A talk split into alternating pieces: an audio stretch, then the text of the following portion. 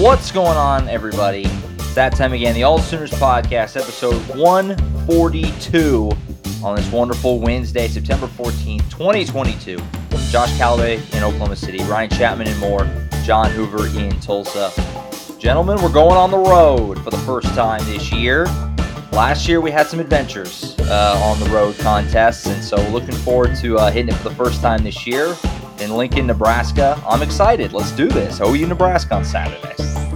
If I fall down and bust my ass in a cornfield this year, I, I'm more worried about someone smuggling their own like helium tank that uh, try to get the red balloons and it blowing up in our face somehow, some way. that could happen between, too. uh, yeah, between Lincoln and then later in the year Ames, this is the this is the season of corn. This is the corn year because uh, we're gonna have lots of opportunities um, to try and swipe some corn, a la Brent Venables in his youth. Um, just hop out of the car, grab it, and go. Nobody will say anything. There's no cameras in the middle of a field. Just What if let it they- happen. What if he gets off the airplane and there's like state OS uh, uh, Nebraska state investigators there, and they handcuff him and say, "This is for stealing corn back in 1974." The statute of limitations has not That's ran right. out on that. You Don't admitted to it. Corn. Unbelievable. Uh, excited to get up there. Um, I've never been up there. Ryan has attended a game there before, who you've covered a games there before. Uh, I've never been up there um, to Lincoln and actually a, a game at Nebraska. Obviously, I've been in Nebraska. We were in Omaha for two two full weeks, a month basically, uh, just a few months ago. So I, I'm I'm familiar with the state, but uh, as far as Lincoln goes, never been up there. So looking forward to it. It's gonna be a lot of fun. Um, should be a, a madhouse. I mean, the firing of Scott Frost only makes it I think more crazy because the fans have a have you've given them just enough of a glimmer of hope to be fully invested because they got the interim and and teams historically play pretty good um first game after a firing. I think I saw some numbers that are like in the last like I don't know however many years teams are like 500 against the spread uh, when when the first game after firing their head coach and stuff like that. Obviously, if you're firing your head coach, you're a bad team. So going 500 against the spread or whatever, that's that's not bad. So um, gonna be fun to see how that shakes out this weekend for sure. Oklahoma and Nebraska. We'll talk about that game a lot here. Obviously, coming up in just a a little bit. Let's start off with how we typically do, like we did last week. Final thoughts on the Kent State game to kind of close the book on that one. Um, Sooners obviously won that one 33 to 3. If you missed our post game show, it's still there. We recorded that thing like 1.30 in the morning up there at the stadium um, with our immediate thoughts. We know we've had some days to peel back from it, look at it back, um, try to see some more reaction to it. Um, what are some final thoughts on that game before we turn the page and, and look ahead? Well, I think we've hit most of the most of the high points. Uh, Oklahoma is tackling better, although Ted Roof said uh, Monday uh, we missed a lot of tackles. I think I counted two in the first game against UTEP. There was probably more, but I counted two that were obvious. Uh, there were a lot more than two last week against Kent State. But again, from where this defense has come from, from 2018 to year three under Alex Grinch to right now, they have really I got to say they're they're showing a lot of um, you know they're buying into what Brent Venables is selling. Well, part of what he's selling is physical contact at practice, a physical training camp, a lot of tackling drills at training camp.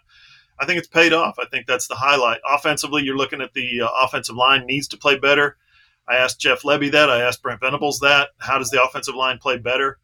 Uh, what needs to happen for the offensive line to play better? And basically, Venables said, hey, every position needs to play better. What we're looking at this week is chemistry with a new starting five. You got uh, Wanya Morris back on the offensive line. So um, this team's got to improve its chemistry up front on the offensive line. Um, they need to keep continuing that trajectory of tackling better as a defense. They, I think they're going to be physical. I think they're going to be excited. I don't think there's going to be like emotions going to be a problem for this team moving forward. But what we've seen from the first two games is um, they need to. There are some areas, some little corners, some little pockets here and there where there maybe maybe not red flags, but some bright orange flags or maybe dark orange flags. I don't know. I don't know how to say orange on an OU podcast and make it make it come out right. Uh, oh, let's just call them red flags. Maybe there's some tiny little red flags in uh, in that we've seen in these first two games, and stuff like that can crop up when you're playing somebody like Nebraska in Lincoln, and it can crop up when you get into Big 12 play as well. Yeah, I think that when you just go back, uh, we hit on it immediately in the post game, but the offensive line performance looks even worse when you go back and watch it and see that hey, it literally wasn't three three rushers. There's like a delayed blitz. Like there were just moments where the communication was off. There were moments where guys were just turned the wrong way for where the direction of the run's going. All that stuff.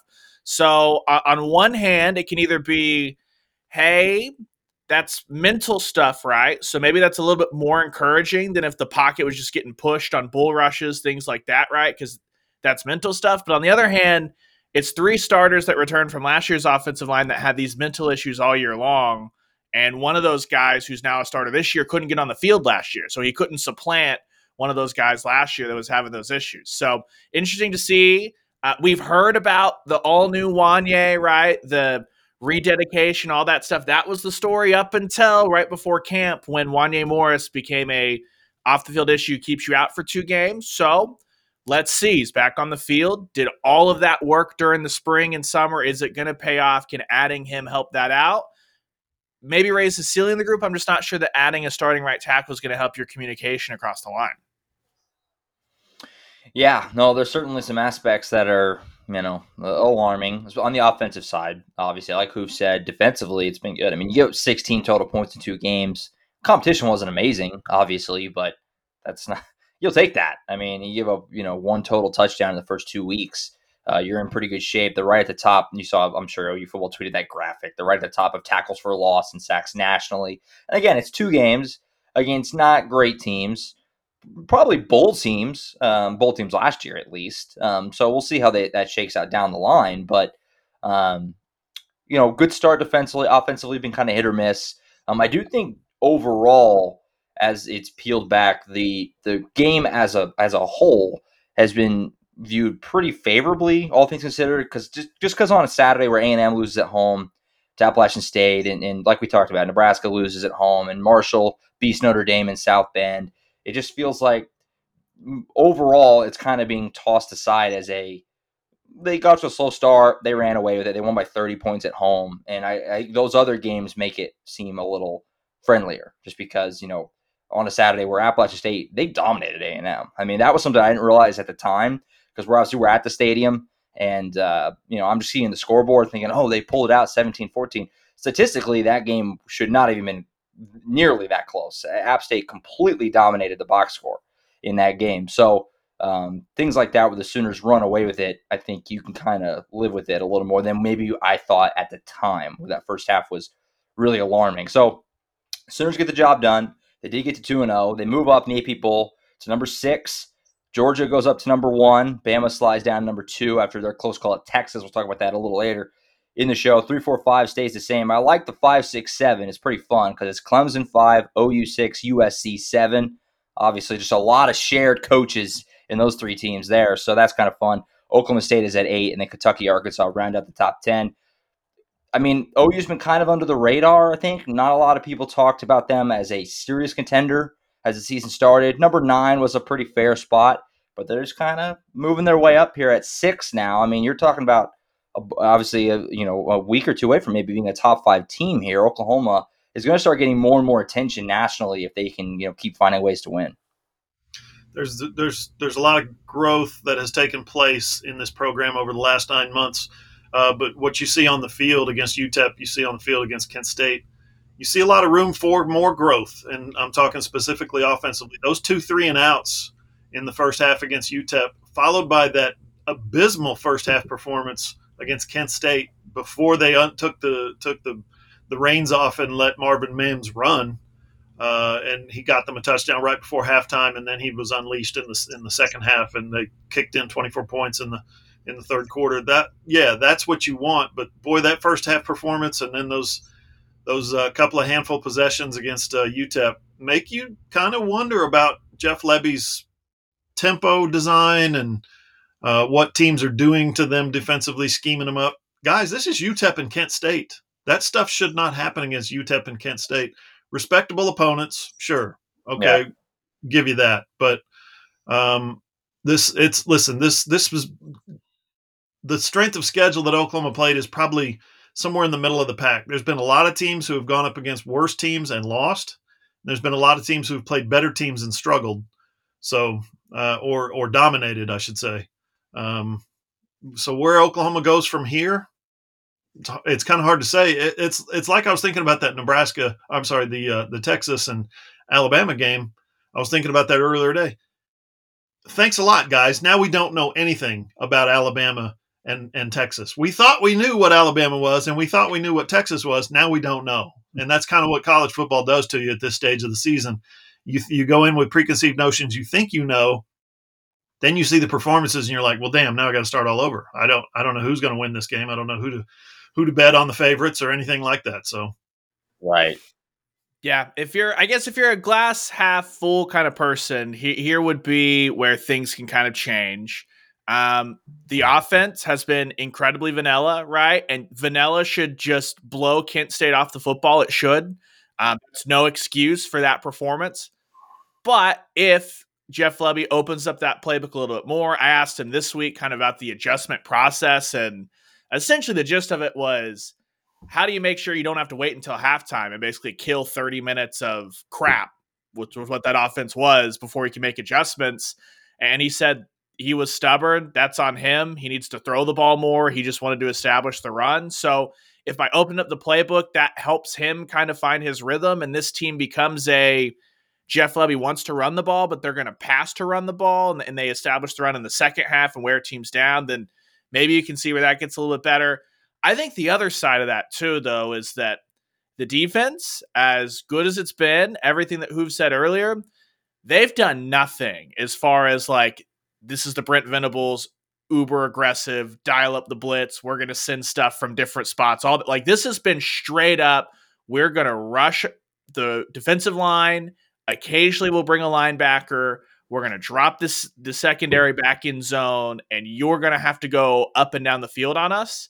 And that's what the Brent Venables defense has been through two weeks. We know that's not what his defense is. So that'll be something to watch. If Oklahoma starts blitzing a lot against Nebraska, if they open up and start throwing the ball all around the yard, then maybe you can say, okay, two new systems, trying to keep it very simple, all that stuff. Everyone knew what was coming at them.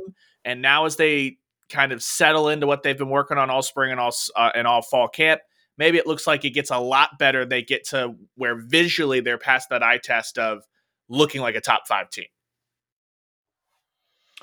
Yeah, no, I mean, there's a lot to be proven, obviously, and uh, they'll they'll get that chance very soon. Um, schedule picks up a lot here um, in the next, really, the next four weeks. I mean, I don't know what Nebraska or TCU really are, um, but they're both games on the road against you know semi quality at least teams. Kansas State coming in, we've talked about that before. Then you got the Texas game. So next four weeks, we're going to learn a lot. If Oklahoma's six and zero oh, I think everybody's going to, this team's, they've figured something out. You're not going to limp your way to 6 and 0. Um, there's, they're going to have to do things better to get to that point. So we'll see how that shakes out. Like Ryan mentioned earlier, Wanya Morris is back um, this week. Um, couple of guys talked about how important that's going to be. Anton Harrison, I know, talked about it. Dillon Gabriel talked about it yesterday. Um, you know, quick to to acknowledge that Tyler Guyton you know, they, they chose their words carefully not to say that Tyler Guyton didn't do a fine job, but they're excited to get Wanya back. He was a starter for a reason um, on that, you know, initial depth chart. So they get him back this week. And then Brent Venables said that he is hopeful that Key Lawrence will be a go and that Robert Congel will be a go, which would just give you another option uh, on that offensive line to kind of play with if things aren't going well. Um, I guess is a, the best way to put that. Obviously, Key Lawrence is the bigger one there. So I guess what are some thoughts on on what getting Wanya back will do. And then how important is it that they get Key Lawrence back? I guess because I mean, there's an argument made Key Lawrence is one of the best defensive players on the team. So I mean, getting him back sooner rather than later seems pretty important to me. Yeah, I'll start with Key. Obviously, having him having him back in the secondary is going to be big for this offense to defend this Nebraska offense that averages 492 yards a game. Uh, Nebraska's point wise, I think they're middle of the nation, somewhere in the 50s scoring. So not they're not terribly dynamic. They get they've got five turnovers, uh, giveaways, I should say. So it's a situation where they have a dynamic offense. They have some playmakers. They have a running back and receiver that can really make good plays. But in terms of just come out and slay you, uh, they're not that kind of offense. Um, and, but still, at this stage of the season, you've got to have your best players on the field against a team like Nebraska, against a, a um, you know an opponent where there's going to be 80, 90,000 really loud fans. You want to have your best players, your most experienced players. Key Lawrence, remember from Tennessee, played at Tennessee, so yeah, uh, he, he's a guy that's got to. Uh, he's going to be very important to this uh, defensive scheme. He understands what's going on. He understands the blitz schemes, the protections, the packages. Uh, understands what's going on up front. Understands what's going on in the back. So uh, he's huge. He's huge. I thought Oklahoma did a pretty good job last week without him against a, an up tempo, high octane, throw the football all over the place kind of offense in Kent State they did a good job without him. The guys rolled in there. They rolled different players at different positions. They, at one point, they would have six, and then they would pull two off and bring in two linebackers. Um, a lot of options for Ted Roof, and the guys seemed to understand what was going on. But I think part of all that movement and shuffling and changes might have been part of the fact that Key Lawrence wasn't there, so they had to try some other things.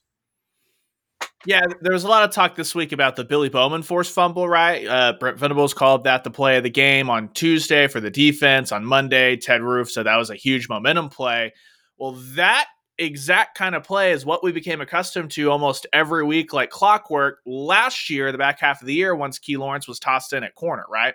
So you bring another one of those guys back that if you've got both of your safeties, this is what we talked about, that you're trading in the known quantity of Delarrin Turner Yell and Pat Fields – who were fine, right? They were always there, and that's probably the best thing you could say about them. For guys that Billy Bowman and Key Lawrence, they're probably at some point this year going to look really stupid because one of those guys took a gamble and gave up a big play. But the flip side, you've got Billy Bowman who's breaking up passes in week one. You've got Billy Bowman forcing a fumble in week two, and the Key Lawrence turnover machine that we saw last year. So it, just raises the ceiling of that big play on top of exactly like Hoove said. If you're going to throw those six DB packages in, you just want to have all your DBs available, right? So uh, it'll be interesting, especially because, like you mentioned, it's not like this is an elite offense or anything that Oklahoma's playing, but you saw last year, if Casey Thompson has massive windows, he can throw into those windows just fine. You saw that in the first half against uh, in OU Texas, and so if you've got uh, you know defensive backs back there that aren't doing their job in the zone and, and letting those windows develop, Casey Thompson shown he can pick you apart a little bit. So it's not like Casey Thompson's a guy I haven't seen him throughout his career be a guy that like he can beat you on his own, like that kind of level of quarterback. But he's happy to take what's there and, slice and yeah. dice you if there's gaping holes. So have your starters there to prevent those. What about Robert Congel? Is it is it is it is it saying too much to say that if Robert Congel plays a lot of snaps in this game, then that would be a bad thing because that means something went wrong essentially on that offensive line. Or if he gets in there, that something went wrong. Because um, obviously he wasn't named a starter, but he's a guy who's played a lot of football for OU. He always seems to find his way uh, into playing time. Um, obviously, if he doesn't play at all this week and he's healthy, obviously assuming he's healthy, if he doesn't play at all, I would think that's a good thing. So I, I would think the five out there did their job. Andrew Raym did his job at center. Is that kind of the way you guys see that? Like Robert Congel, it's nice to have that safety net, but you really don't want to need him because if you do that, that probably is a bad indicator of how things are going. Yeah, he's one word comes to mind when I think of Congel, and that's steady. He comes in and steadies yeah. the offense. His play is always steady. Uh, he's he knows what's going on, and that's the main thing on offensive line. You can you can wish in one hand for uh, big, huge, dominating forces up front, offensive line, but if they don't know what's going on, the, it's it's a disaster. It, you can have, on the other hand, um, guys who have average ability, but if they understand the scheme, they understand the protections, they understand the defense, and they understand what's going on, you're in a lot better shape. So Congel's one of those guys. He fits into that latter category. Maybe he doesn't have first round ability, obviously, uh, but he's got a lot of understanding of what's going on. He's a steadying force for sure. Yeah, he's also just a hey, you've seen him plug in for Tower already this year, right at left guard, so that helps there. We know he can play center for this team, so even if you don't want to put anything bad into the ETH or anything like that, but when you're going on the road like that in that kind of environment, you want to make sure that if something happens, if someone's cramping and has to miss a drive, especially early on when the crowd is in that game. Put an experienced guy in there. He played fine at, in Bedlam last year, right? Weathered that storm in a just bonkers environment. Yeah. Okay, now there's going to be about 25,000 more people in that stadium. And this is like the last stand for uh, Nebraska football in 2022. So the team may or may not be up for it, but the fans will be, and you want someone to kind of be there that can be just like Hoove said, that steadying presence if you need him. So if he's used in that scenario, then okay, that's fine. You're glad you have him there. But yeah, the five that starts on the field are the five that you want to see play deep into the third and fourth quarter. Absolutely, going to be interesting to see how that shakes out and uh, how if those guys are all healthy, you know how that how that looks rotations and if he if he gets in there if he sees the field. So we'll talk about this game more. We're gonna take a timeout. We'll come back and we'll break this down. Oklahoma, Nebraska, what we're expecting from the environment, what we expect to see the game, what are they going to be the keys for Oklahoma to get out of there with a win and be 3 0. We're gonna break it all down next on the All Sooners podcast. Sooners fans, if you're looking to head to Lincoln this weekend, Ticket IQ and All Sooners have partnered up to get you the best deals on tickets. This week's Ticket IQ seat of the week is Section 1, Row 30 at Memorial Stadium. You get two field level sideline tickets with great views for 263 bucks each. Tickets in general start at 180 for Saturday's game, but we're offering you an additional $10 off with promo code All Sooners. Just head to the Ticket IQ app to apply this promo and start browsing for one of this year's best games.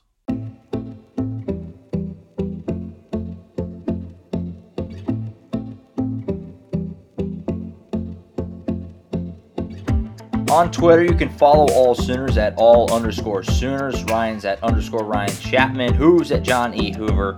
I'm at Josh M. Callaway. Our website is allsooners.com. We are a Fan Nation affiliate, part of the Sports Illustrated Network. All right, segment two. Let's break it down. Oklahoma, Nebraska on Saturday. First time on the road uh, for us in 2022. And I mean, we, we have kind of talked about it throughout the week, but first time on the road in this kind of capacity for a lot of these guys. I mean, Dillon Gabriel's never played in a in a game like this, and that's the case for a lot of these guys. So this is going to be a big time thing. So before we even talk about any of the X's and O's, just what are some expectations from you guys on what we think the environment is going to be like, and how do we think these these guys are going to handle it? Because you know, like Brent Venables touted a lot in the offseason, most of these guys have never taken a snap at OU before. A lot of them came from somewhere smaller. Um, just think rattling off, you know, McKade Mettauer from Cal, Gabriel's at UCF. You know, I mean, there, there's a lot more. Eh, you know, examples that Daniel Parker was at Missouri, but he said that you know the best atmosphere he played at was in was the, these home games so far. Now he might have just been lip service there, but um, so I mean, just it's going to be a zoo. I think we all expect that. So, what are some thoughts on what it will be like? Who have you been there before? Um, covered a game there, and uh, how do we think the guys are going to handle it? Because it's that's that's a big question mark. Is just simply put, how do they translate on the road? That's going to be my one big thing for uh, for Friday on the website is uh, how do they handle the road pressure, uh, their first real road environment. Josh, when you say we're going to be on the road, our first road game, you're not talking about the team. You're not talking about the Sooners. You're talking about all Sooners. Yeah, the crew, the trio of us, the three of us are going on the road for the first time this year. So we're going to be in Memorial Stadium, bringing you coverage from the field, from the press box, from the post game press conference, all that stuff. So don't miss our post game coverage. We're actually going to be in Lincoln.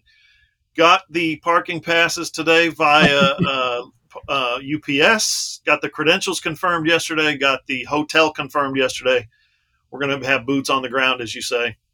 Uh, it's a big, it's a big wonder. It's a big mystery, Josh, and that is uh, how guys are going to react to that environment. I think the way we understand it, okay, we're not in the locker room, but we sure hear a lot of reports about dillon Gabriel being cool, calm, and collected. Everybody around him says that. So I don't think it's going to be a real big problem. He's not going to be flustered, I don't think, by the crowd. Things change, though, when you step into a new environment for the first time. All that stuff goes out the window. It can change. So I look for Oklahoma to struggle a little bit in terms of their communication. You know, they did the pipe the noise in at practice this week.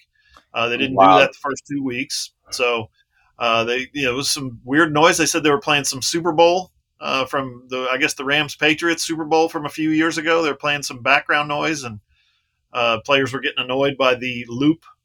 They kept playing the same sounds over and over again. Uh, yeah, maybe that would be awful. That sounds awful that sounds awful. It's, maybe it's part of the distraction process to get guys to focus in and not worry about that loop. If you're hearing that loop, that means you're listening to the crowd noise and you're not doing what you should be doing. You're not looking at the coach. You're not listening to the players, whatever it is. So there's going to be some bumps in the road in their experience this week.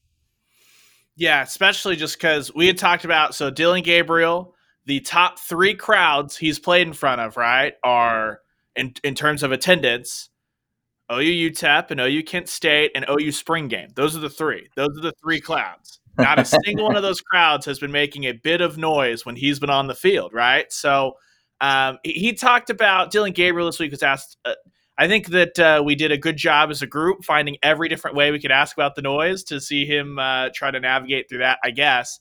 But he basically said that he focuses on his preparation so that everything becomes second nature and that he thinks that maybe if he was like a freshman this would have affected him but he feels prepared.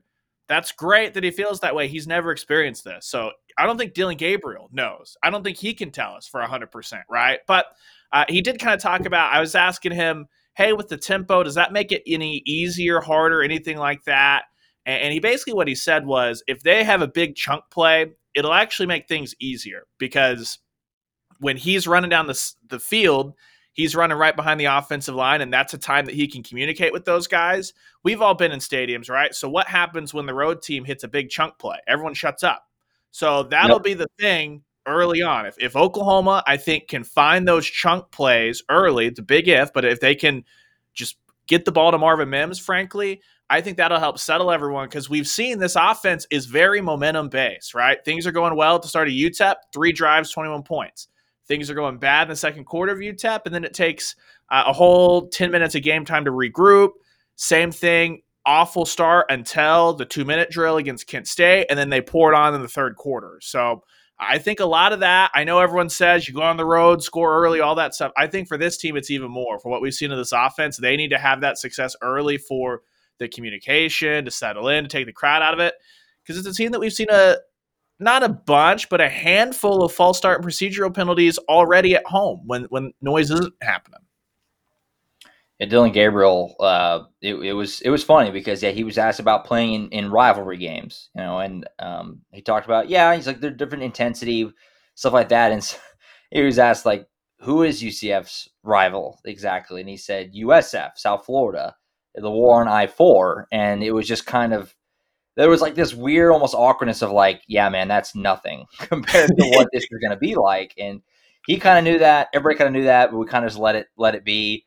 And um, I mean, yeah, like Ryan said, he's he's never been anything like this, and his personality would seem to be one that's going to handle it well. But I mean, we don't know. We're not Nostradamus. I mean, he's never never done it before, so we'll we'll have to wait and see. But it's uh should be should be fun, should be wild, and as Brent Venables talked about, Nebraska fans are maybe the most loyal in the sport. I mean, we talk about what they produce on an atmosphere level for what is been just a really not a good product for a while now. Um, they continue to bring it and they continue to uh, do what they can. They played a lot of close games. We talked about that before. They do have a habit of hanging around. They don't win a lot, but they do have a habit of hanging around. They don't really get blown out very often. Um, so it's going to be interesting to see how that shakes out. Before we get into like keys to the game and stuff, what do we think about Brent Venables talking about? Go ahead, Ryan. I was last thing on the atmosphere too. I, obviously, people have talked a lot about Scott Frost is fired, new momentum, all that stuff. Like Nebraska's also bringing back a couple of national champ. They're not just honoring one national championship team; they're honoring two national championship teams this uh-huh. weekend. Right. Yeah. Uh, as far as the games that they have on the schedule at home, this is the last one that's already pre-sold out. Right. So uh, personally, I think a lot of why Trev Alberts pulled the trigger is to make sure that the rest of them get sold out because the streak is all Nebraska football has right now, the sellout streak. Uh, so, I, again, OU Nebraska is always going to bring it, right, as far as the atmosphere goes. But it sounds like the Cornhuskers are, are trying to, as much as Joe Castiglione did this last year, right, of pour in all this extra history to make that weekend special in Norman. Nebraska's holding serve and – for like product of the team, it should just be absolutely bonkers. I expect it to be uh, more atmosphere wise akin to the earlier 2000s where this thing had been closer to being played every year than as opposed to maybe even 05, 09, stuff like that. Venables described it on his uh, coach's show on Monday night as they welcome you, they pat you on the back, they tell you how great you are, they smile at you, and then when the game starts, they're just it's a snake pit. You know, they're booing and they're right on top of you, and it's, yeah. it's just you know make you feel good. Hey, welcome in. We're glad you're here. Now we're going to stab you in the back, kind of feeling. Um, the the thing that I would worry about if I were the Oklahoma coaching staff and try to get the players to focus on is that yes, the crowd noise is going to be something maybe a little cranked up this week. Number one, it's Oklahoma. Um, Misty's is going to be buzzing on Friday night. You know the the prime rib steakhouse joint uh, that Switzer goes to. Hopefully, Switzer gets to go this year. Uh, the place is going to the town itself is going to be buzzing. Oklahoma's coming to town, so everybody's going to be out of their minds. The other thing is they just fired their coach. They just fired their coach. They just elevated an assistant coach to interim coach. The crowd is going to say, guys, we've got 10 straight losses of games that were decided by one possession or less, one score or less. Let's see if we can get them over the top. Let's see if we can get them over the hump and maybe we can influence this game. That's what 85, 90,000 Nebraska fans are going to be invested in doing this week. So, as throaty as they are, as loud and obnoxious as they can be during the game, I think they're going to crank it up this week. That's going to be something for the staff to uh, to keep an eye on. What about Brent Venables talking about those those 2000s games uh, yesterday's press conference? You know, I mean, he has he has the unique ability, obviously, to to talk to his team and to try and articulate what this rivalry was like because he was he was you know on the sidelines for some of the biggest ones, at least in the you know modern recent history.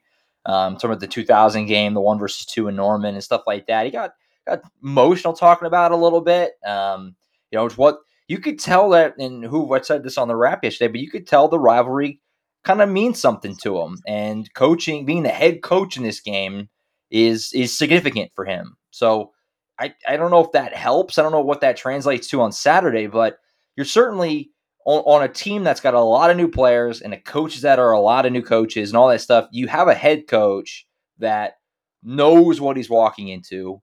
He knows what this rivalry is like and I think that can only help you. I mean, you you would think at least. I was really surprised. I was taken aback by his um, pauses yesterday. Uh, one, yeah. you start talking about the 2005 game. Brent's mother died the Wednesday before that game, so uh, you expect that. You expect, you know, pause and voice breaks and has to compose himself. Totally expected. The one that caught me by surprise was when he was talking about regrets in 2000, about how he he is ashamed today because he didn't celebrate the victory over number one ranked Nebraska. He didn't soak it in the way he phrased it. He didn't acknowledge the moment. Yeah, he was laser focused on getting some sleep so he could get up at 4 a.m. and start on start game planning on K State the next day. That was something that you know as an as you get older, you have kids, your kids grow up, you know, your relationships that you form.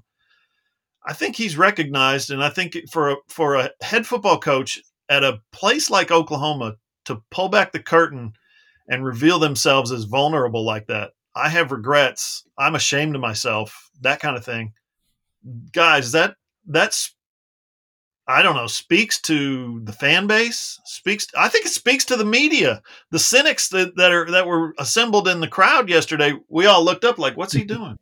Like yeah. what what is going on with Brent? Oh my gosh, he's he's about to cry. You know, we were shocked. And so imagine yeah. now if you're a player and you're invested in what he's saying and you're in the red room and he's telling you something about his past or this or that and he starts that stuff the waterworks start flowing imagine how hard you're going to play and how hard you're going to practice and prepare that day, whatever it is. So uh, he's got something cooking because, and, and I think that moment, as innocent as it was, I think that moment really reveals something about him that uh, we don't get to see out of a lot of coaches. Well, and that's the first time we've gotten to see that out front, right? So there, if you watch the, you know, the OU DNA on, on ESPN Plus or we had saw the videos right after the UTEP win of him being emotional in the locker room, and we had gotten a chance to right. ask those guys about that. Danny Stutsman was asked after the UTEP game what that means, right? To see a guy like that. And Danny just like took a minute, smiled, and he just turned to us and he's like, I will run through a wall for that man. You know what I mean? Like it was the stereotypical, but like you could tell that like yeah. in that moment, Danny Stutsman was like, That's my coach. Right. And, and I think that speaks to we, have talked all off season long that what does the team buying in and being one unit mean in terms of is that adding a win, a loss? What does that do? We have no idea, but it just, it, it's the first time we've been able to probably see out front like this is the capability that Brent Venables has, and that is why by the time we talked to guys in February, they were already totally bought in. And so I, I think it's just fascinating, and it's just any coach that takes the Oklahoma job is going to talk about how Oklahoma is a massive job and it has a huge place in college football history and all that stuff. But it's different when it's a guy that's coached in this profession for 30 years, hasn't been a head coach, right? A lot of that by choice of him being content to, to stay a defensive coordinator, but it, it just kind of gives you another window. He said again after UTEP, like he was touched because the Joes, Joe Castiglione, Joe Harroz, didn't have to hire him. It's Oklahoma. They can hire whoever they want. And so it meant something to him. You saw that. And now the other thing too is it's not just Brent Venables that's speaking to that in the locker room. Curtis Lofton, he's on the soul mission. You know what he's going to be talking about? Yeah, Nebraska was a big freaking deal when we played them, right? Rufus Alexander, yeah. he's the guy that Brent Venables specifically named in the press conference when he talked about the 2005 game. He's in that locker room, right? Ryan Young, the the head of the Soul Mission, he's not a former OU guy, K State guy, but he's another one that anyone asks him, "What's this Nebraska thing all about?" He's gonna be like, "Bro, the Nebraska, those were the guys, those were the dudes, right?" Like the, he's got a locker room of of guys, Soul Mission on down, that are going to be reverberating back to this team. This game is a big deal. Yeah, I was really struck too by the Brent Venables is a is a well documented psychopath, and I mean that in a good way in terms of the time he puts in and the hours he puts in, the preparation each and every game week. That's now, and he's talking about how dysfunctional that he feels like his mindset was then. So to think about how insane it must have been for him then if uh, he's looking at himself now in 2022 saying that was ridiculous because by most people's standards he's ridiculous now so it, it, just shows you how how how committed he is, how hard he works, how bad he wants it, and all that stuff. So it's not. I mean, it's it's so just painfully obvious why why players would want to play for him and and you know all that. I mean, it's like the easiest thing to see in the world. So if, if uh, he was that cool. psycho, if he was that psycho back then, and I say psycho in a good way as well, if he was that laser focused on being able to communicate uh, his desire to get started on the game plan immediately after the game just ended. Uh, I can tell you this. I'll just give you a little insight. Back in from I'd say 2004 to 2011, um, showing up every Tuesday night after practice, uh, kind of like we do now. Only Venables was the defensive coordinator. Brent would come into the interview room and do interviews 10 minutes, 15 minutes, 20 minutes and then after the interviews would over, were over, he would sit there and talk to us, continue to tell us stories or ask us questions or, or engage us in conversation. Sometimes these went for like an hour, you guys. So imagine how busy he is, how focused he is. He's got, you know, he's got Wednesday night film to, or Tuesday night film to break down. He's got a Wednesday night practice to, to lay out for the next morning. He's sitting there talking to us for an hour. So guys, he was what, what was it? 20 minutes late to his own press conference yesterday? Yeah. yeah what was he doing? Why was he late? What he was obviously he was having a coaches meeting and he was telling them the, about the importance of Nebraska and, and breaking down film and being on time and all this other stuff. And he was late to his own press conference. That's the first time in all the years I've covered OU football that that has happened. So Ryan, go ahead and break in. Completely break in, Ryan, with the big news. Uh, this is fun. Love that. Welcome to the joys of live podcasting. It's 12:42 p.m. on Wednesday. This tweet was sent out by ESPN's Pete Thamel at 12:38, so 4 minutes oh, ago. Sources: The SEC has directed Georgia and Tennessee to not play their home and home non-conference series against Oklahoma. OU obviously hosting Georgia in 2023. Their return trip is yeah. slated for 2031. Uh, OU and Tennessee were supposed to play in the 2020 season. That game got canceled and booted down the line. Uh, OU and Tennessee still have one on the slate in 2024. Why does that matter? Oklahoma and Texas are supposed to enter the SEC in 2025. John, Josh, why would Oklahoma not need to play Georgia in 2023 and Tennessee in 2024 if those are supposed to be non conference games? Yeah, I mean, it's it sure implies that you know this move could happen next year, right? I mean, that's the obvious because Oklahoma I mean, it's basically telling, especially the next the next year one is the biggest one to me because it, it's basically it's telling Oklahoma and Georgia, hey, it's September of 22. I'm giving you a full year. We're trying to make this happen. You're going to want to find another opponent. So that's huge. Yeah, give them a full year's notice. That's good. That's uh, that's what a big league does. That's what a big league league does is uh, give their uh, teams plenty of notice to uh, you know make plans. Um, yeah, this is uh, looks like it's coming down, and I believe we said a long time ago, guys. I believe we said long shot out of this at 23, 24, 25. The long shot is 25. Yeah, yeah, right. Uh, the slightly longer shot is probably 23. Uh, I, I, would almost guarantee it's going to happen in 24. Well, now I look ahead at at what Pete Pete is plugged in. Pete's a hell of a reporter. Uh, looks like 23 is when uh, this thing's going to happen. That is uh, approximately 12 months from now. Holy crap! Maybe uh, OU and Georgia should pick up the phone to poor NC State. I feel awful for the NC State fans because do you know who they had on their schedule originally for next year? No. BYU and Cincinnati. Oh, perfect. And both of those teams have had to bargain out of that game because they're entering the Big 12, which means that NC State could end up with like two FCS teams on their schedule purely because they're scrambling to put a schedule together. Man. Well, I don't know if they're going to want to pick up the phone and play OU and Georgia, but uh, maybe come on over to Norman, NC State. That'd be a fun one. Because you, you could do 2023 in Norman, 2024 uh, at NC State. And for Oklahoma, at least, that fills the Georgia and Tennessee hole yeah, I mean, it's huge news that just comes down. And uh, boy, I mean, I'll say this too. I mean, I, have already seen some fans with some disappointment. Trust me, I'm just, I mean, I would love to see Georgia Northern. That was going to be a, a, wild one next year. But if it means the SEC is next year, then we're going to get big games in Norman. So that would be the solace there. I mean, that that's a bummer, but it'll get replaced. Yeah, it'll, it'll replaced. Texas plays at at uh, Alabama next year too. So I don't see anything. Uh, don't see anything on this uh, tweet about that. But sounds like that one's going to need to be rescheduled as well. Yeah, a, maybe, just, uh, maybe just Oklahoma's joining in 23. Texas will come along in 25. well, Texas is worried about how many people can watch them lose football games, as we saw by their Twitter account yesterday.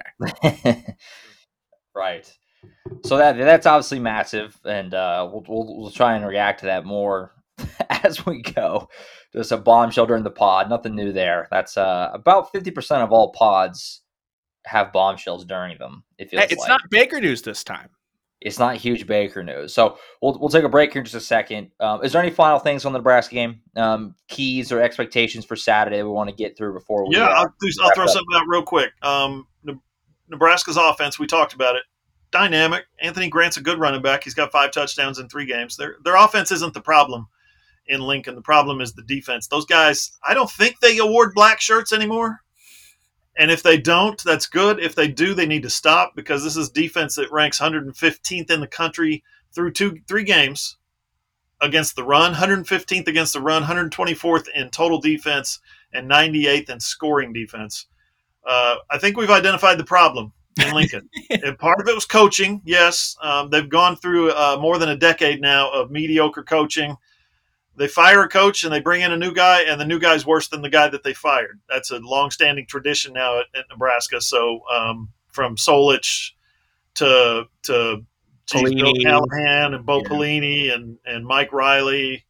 Uh, holy cow, they've hired some coaches who. And here's the problem, guys. I thought about this. Oklahoma keeps having success because they keep hiring assistant coaches who've never been head coaches. Nebraska keeps hiring guys who have been head coaches and have been wildly successful somewhere else, and they're all terrible. So uh, I don't know, something to think about. Uh, fix the head coach and then start working on the defense. I think it's worth noting too that just saying that Nebraska is 124th in total defense doesn't tell the whole story, right? Uh, because like for instance, if after eh, small sample, if after week one you had judged Oregon's defense off of what they did against Georgia, they were in the bottom 20 in total defense as well. And you're like, okay, well, you played Georgia, they play a week two game against Eastern Washington, and it balances out. Nebraska's played three games, so it's an even smaller sample for them. And those three games happen to be the high flying, rip roaring, just run and shoot. Oh, it's Northwestern. Sorry, it was it was the Northwestern Wildcats across the pond. Uh, it was the great institution, uh, Stewart Mandel's favorite North Dakota school in North Dakota, and then a Georgia Southern team that went in there and set a Memorial Stadium record for total offense from an opponent. Northwestern, North Dakota, Georgia Southern, and they're the 124th total defense in all the land. Yeah, that pretty much tells you all you need to know. Um, Oklahoma should have success. I mean, but I mean, the, the, wild card and the unpredictability of the game. Obviously, we talked about already. It lies in the fact that it's an interim coach, and it, and it lies in the fact that it is a rivalry. It's going to be uh, a scene there, and that, that creates some some levels to it that you just you can't predict, and that that's what's going to make Saturday fun. And you know, for me, obviously, um, Casey Thompson has has shown that is he, uh, you know, a top level college quarterback? No. Is he a future NFL? No. But he's good enough and he can move enough to give you problems. And he did for a long while last year in the shootout. We, we were there at the Cotton Bowl. So um, he's good enough and he's slippery enough and he's athletic enough that he can uh, pose a challenge. So if Nebraska can move the ball and score some points, that's going to be good news for them, obviously. So we'll see how that looks. I'm excited. Um, Oklahoma should roll, but that's the beauty of college football. That's the beauty of rivalries. You kind of you don't know. you don't you don't ever know. So going to be fun, and we'll have our official game picks on allsooners.com on Friday with our uh, final score predictions and all that good stuff. Um, so keep an eye out for that as we lock them in. Who you had Nebraska winning this game before the season started, so I expect to see Nebraska on your game pick on Friday. Uh, I am reserving the right to change my mind. we'll see. You got a couple more days to mull it over, so uh, we'll see what that looks like on uh, on Friday with our game picks. All right, we're gonna take a timeout here. We'll come back. We I said we talked about it last week on the show that we were going to learn a lot about the Big 12 last weekend, and I think we did. We learned a lot about a, a few teams. We'll talk about what we uh, now know about the Big 12 going to this weekend. And uh, we'll also talk about week one of the NFL a little bit. Baker, first game in Carolina. Kyler Murray and Jalen Hurts start their seasons, as well as obviously a slew of other guys. We'll break it all down and react to it next on the All podcast. All right, you guys have heard me talk about this before. I'll talk about it again. Our friends at Trade Pros developed the All Star Service Program for homeowners and business owners that demand the absolute best from their HVAC systems. Sign up now for the All Star Service Agreement, 25 bucks a month, and the guys at Trade Pros are going to come out two times a year for routine maintenance. Plus, you get two pounds of Freon every year at no charge. And get this if your heating or air unit needs work, it's not going to cost you anything if the repair is under $500. If it's more than 500, your cost comes in at just 25% of the trade pro's price. Routine maintenance includes changing and cleaning the air filters, carbon monoxide check, thermostat check, safety switches, inspect pilot assembly, check fan motor, refrigerant check charge, all kinds of stuff. Listen, just call Trade Pros 405 639 9991 or check out their website, tradeprosokc.com.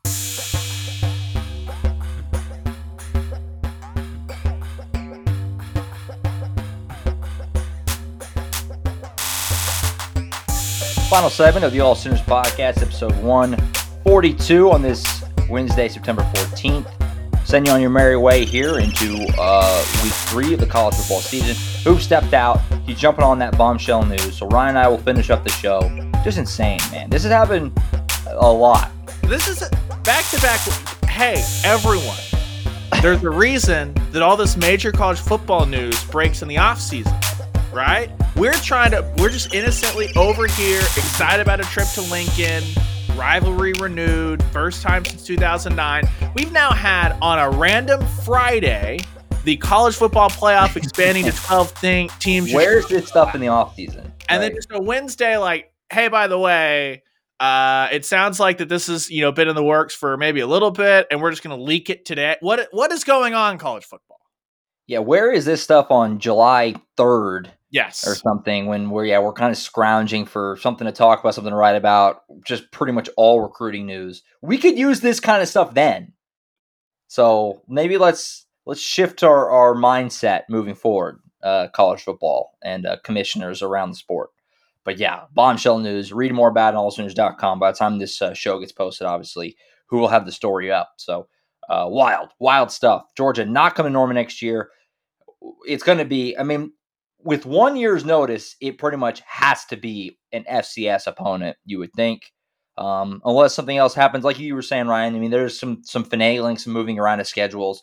So maybe OU will get luck, will luck into somebody. Um, obviously, BYU did have a bunch of non-conference games that they had to cancel, right? Uh, because they were an independent, so they had just a obviously just 12 non-con games because they're all non-con games for them. So yeah. maybe try to scoop up one of them.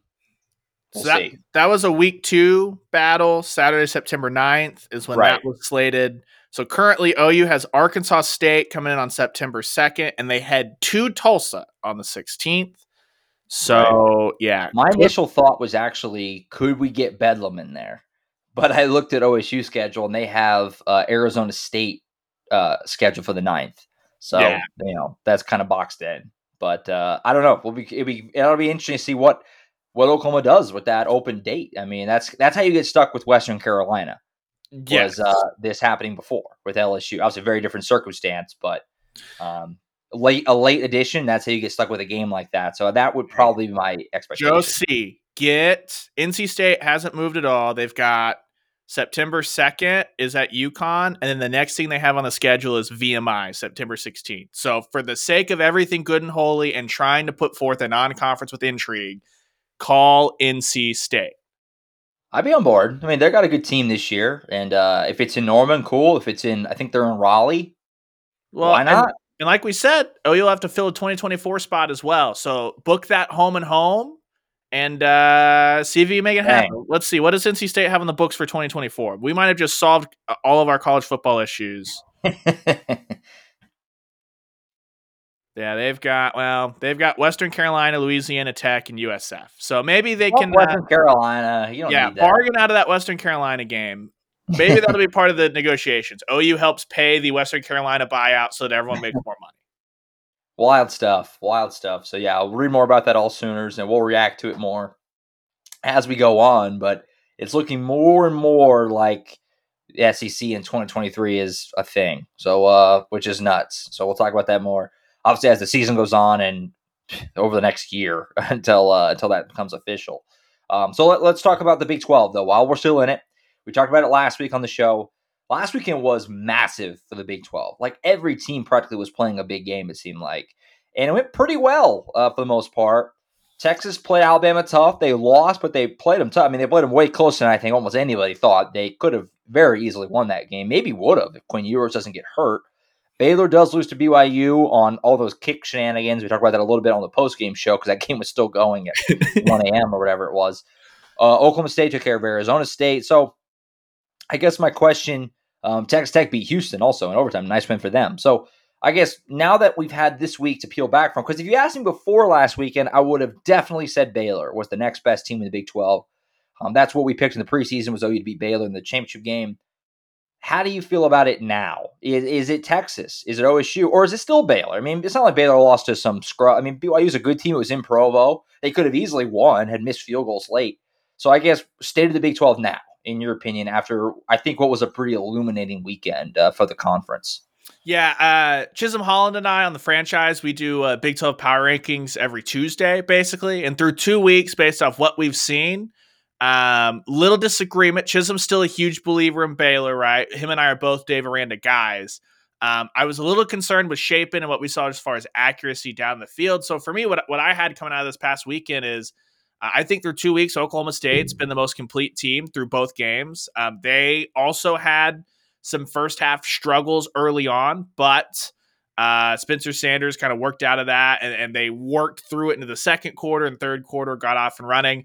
But I think one to keep an eye on K State. K State absolutely yeah. clobbered. A, a, granted, it's a bad Missouri team, but that's a Missouri team that's better than uh, UTEP or, or, Kent State, right? And, and that was a K State defense that was absolutely smothering, and re- it took Missouri. I think it took them like five tries with their ones against the K State twos to punch in that late uh, score to up it from six points to twelve points for the Tigers.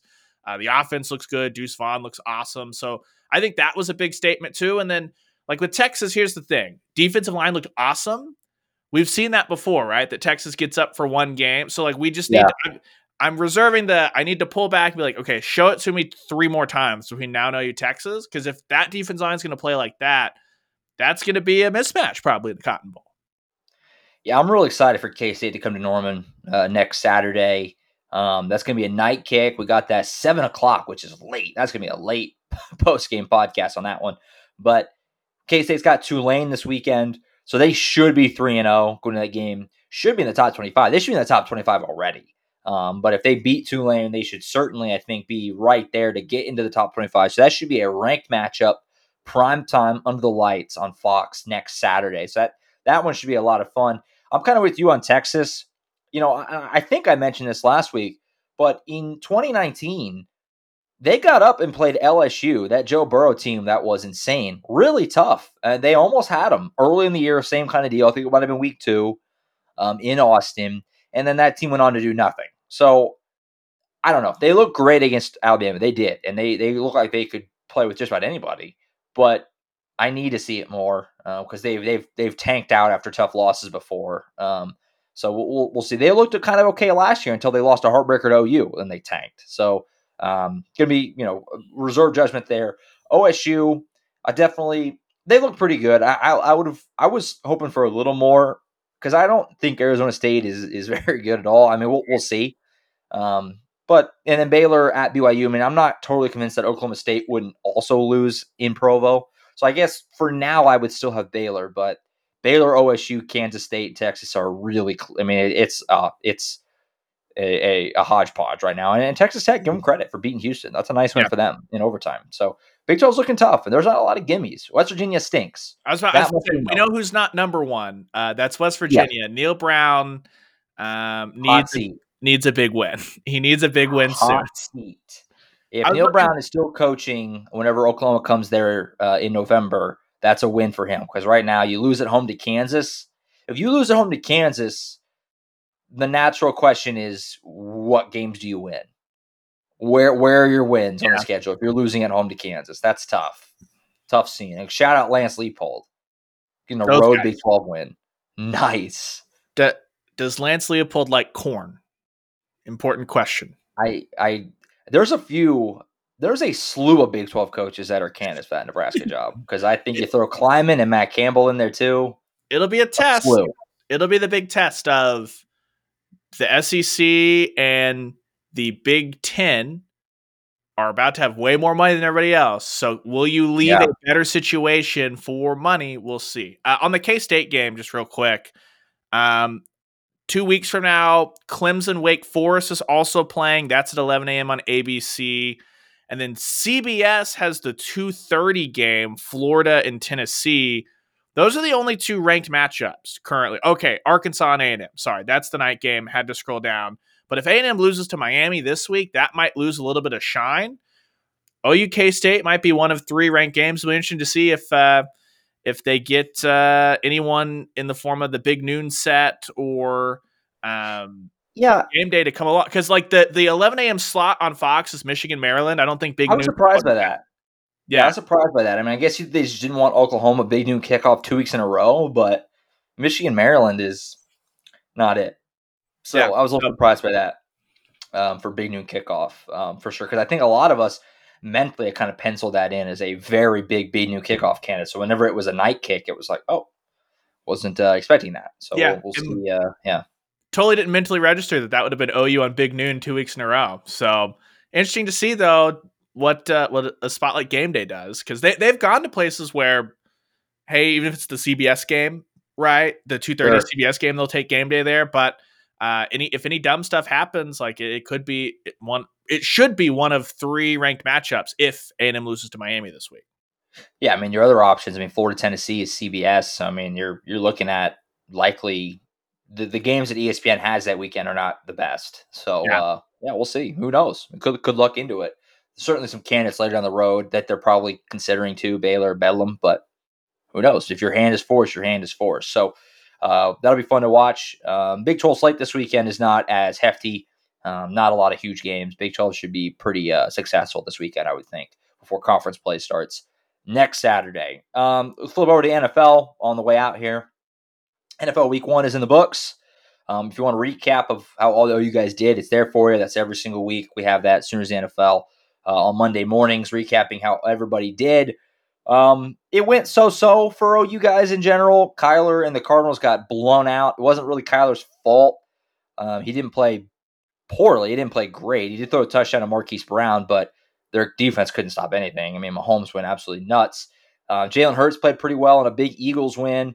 Uh, obviously, a lot of the attention was on Baker against the Browns, and first half was not so good. Second half was a lot better. They lose on a heartbreaking, I think it was a 58 yard field goal for the Browns rookie kicker to beat the Panthers at the buzzer, which is a heartbreaker for Baker. But um, not a bad start for him. what's just not a very good Panthers team. We talked about that when he got traded there. It's, it's going to be really hard to win because it's just they're not that good. They just don't have that good of a yeah. roster. So we'll see how that shakes out. But what are some uh, the big takeaways from Week One in the NFL for uh, for the OU guys? Yeah, unfortunately, I think a lot of the takeaways are it, it, it's not necessarily their fault, but like oh, OU news they're playing SMU. Oh, they just filled it in with SMU.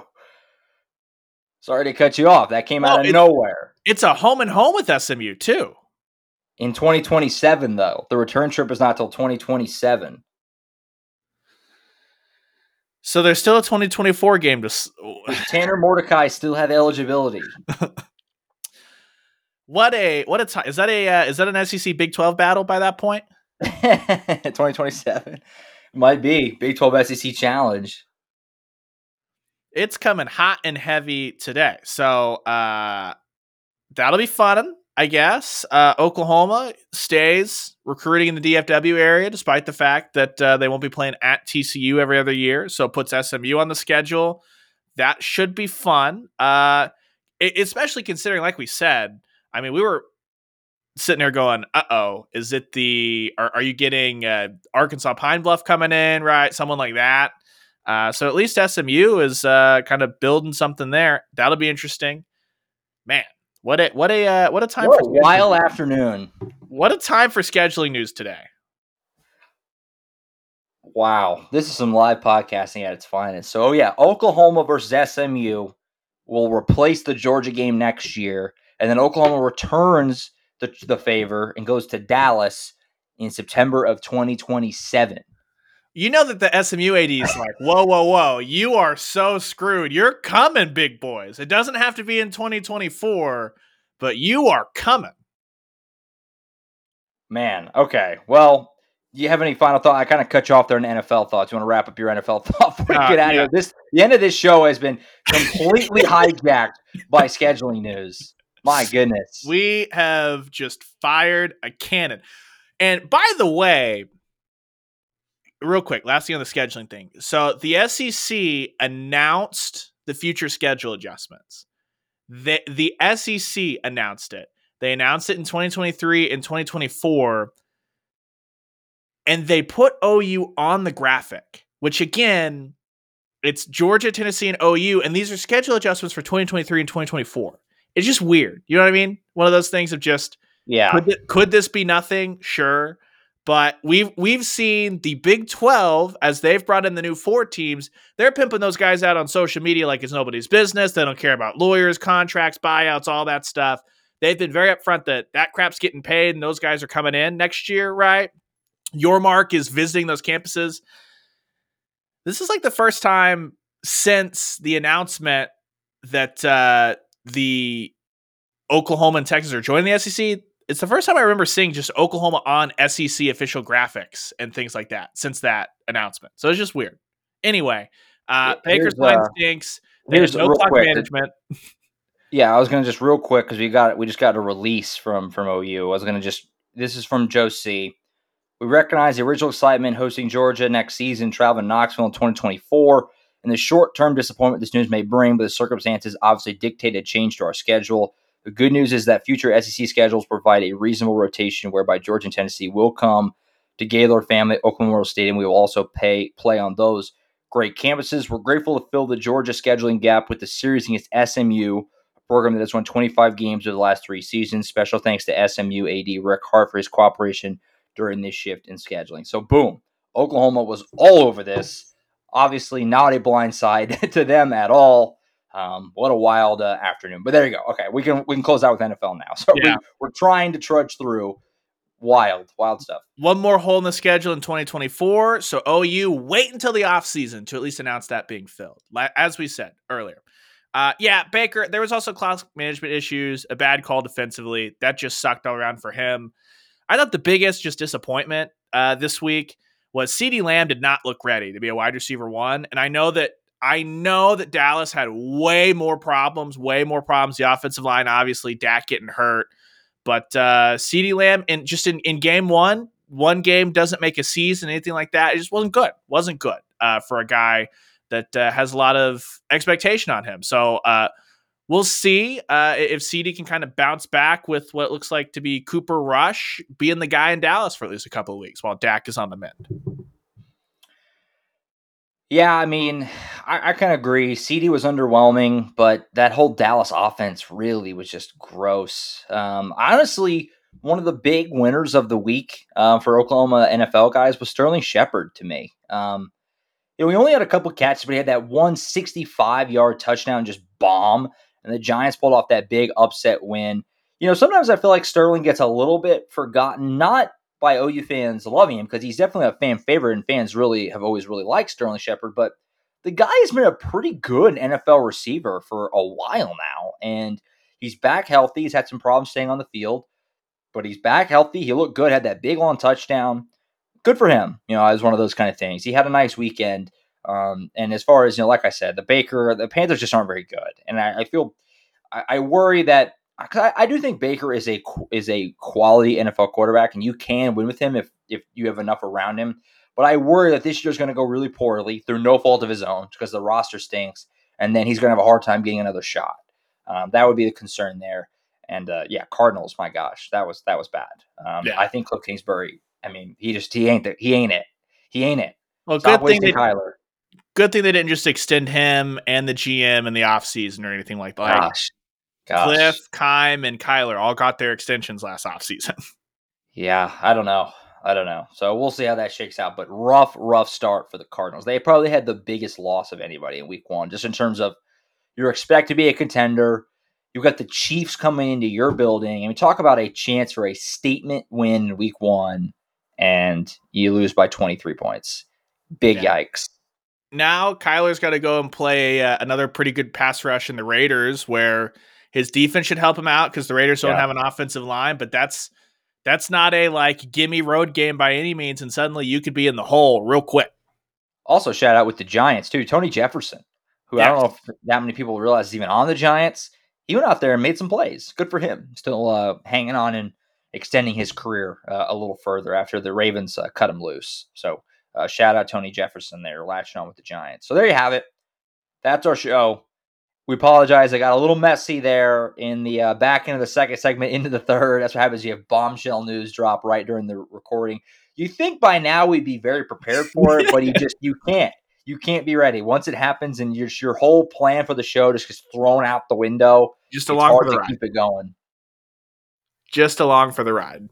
It's hard to restore the flow of a show whenever you have it planned, and then it just gets you're live radio guys. So you probably have a better appreciation for that than, than even me. But well, but here's the thing: we get like a commercial break, right? And so we we had our break. We come back. We're ready to move forward, and then it's like, hey, oh, by the way, here's the answer to your scheduling question. Yeah, and release. I was not ready. The fact that they had an opponent ready to put in there, not ready for that at all. That no. was that was completely out of nowhere. So Oklahoma SMU next year. So the ponies are coming to Norman next uh next uh, September. So that much that much we know. And uh 2027, if you want to look that far ahead, you can start to book your uh, stay in Dallas. Two trips to Dallas that year for for Oklahoma uh, football. So there you have it. That's our show. Um, good one. We're I'm really excited to get back to uh to to to get to Lincoln this this weekend. I mean, it's uh going to be uh, you know some traveling and stuff like that, but um, it, it's it's special to get out and cover these games on the road. Thankful we get to do it. So looking forward to uh, Saturday in Lincoln. We'll have all the coverage on allsooners.com from Nebraska. We're taking the show on the road. We're gonna do the post game show from Memorial Stadium up there in the land of the corn. Excited for it, and uh, should be a fun game. I, mean, I don't know. I really have no idea what to expect. My my score prediction on Friday. I don't know what I'm gonna do with it yet. I'm really right. undecided. So uh, should be a heck of a game, though. Should be fun. and uh, cool to get that rivalry renewed. So again, thank you so much for listening. We'll be back Saturday evening. Won't be that late. Won't be nearly as late as the uh, last week. So catch uh, uh, the post game show Saturday night wherever you get your podcast. You can catch the video version probably the next day. I imagine Hoove will uh, want to drive home before uploading the video version on uh, on Sunday. But catch us after the game for our post game reaction to Oklahoma and Nebraska. And of course, we'll be back next Wednesday, same time, same place, recapping uh, our final thoughts on the Nebraska game and looking ahead to the Big 12 opener with the Sooners welcoming in Kansas State next Saturday in Norman. So you can catch both of those shows, all the All Sooners podcasts on iTunes, Spotify, Google, iHeart, wherever you get your podcasts. If you have an Amazon able device, just say Alexa, play the All Sooners podcast. Also post on our website, allsooners.com. You can click on the player list on your phone, your tablet, or your computer. For John Hoover, who had to tag out for that third segment, and Ryan Chapman, I'm Josh Callaway. We'll catch you guys next time from Lincoln on Saturday. See you guys then.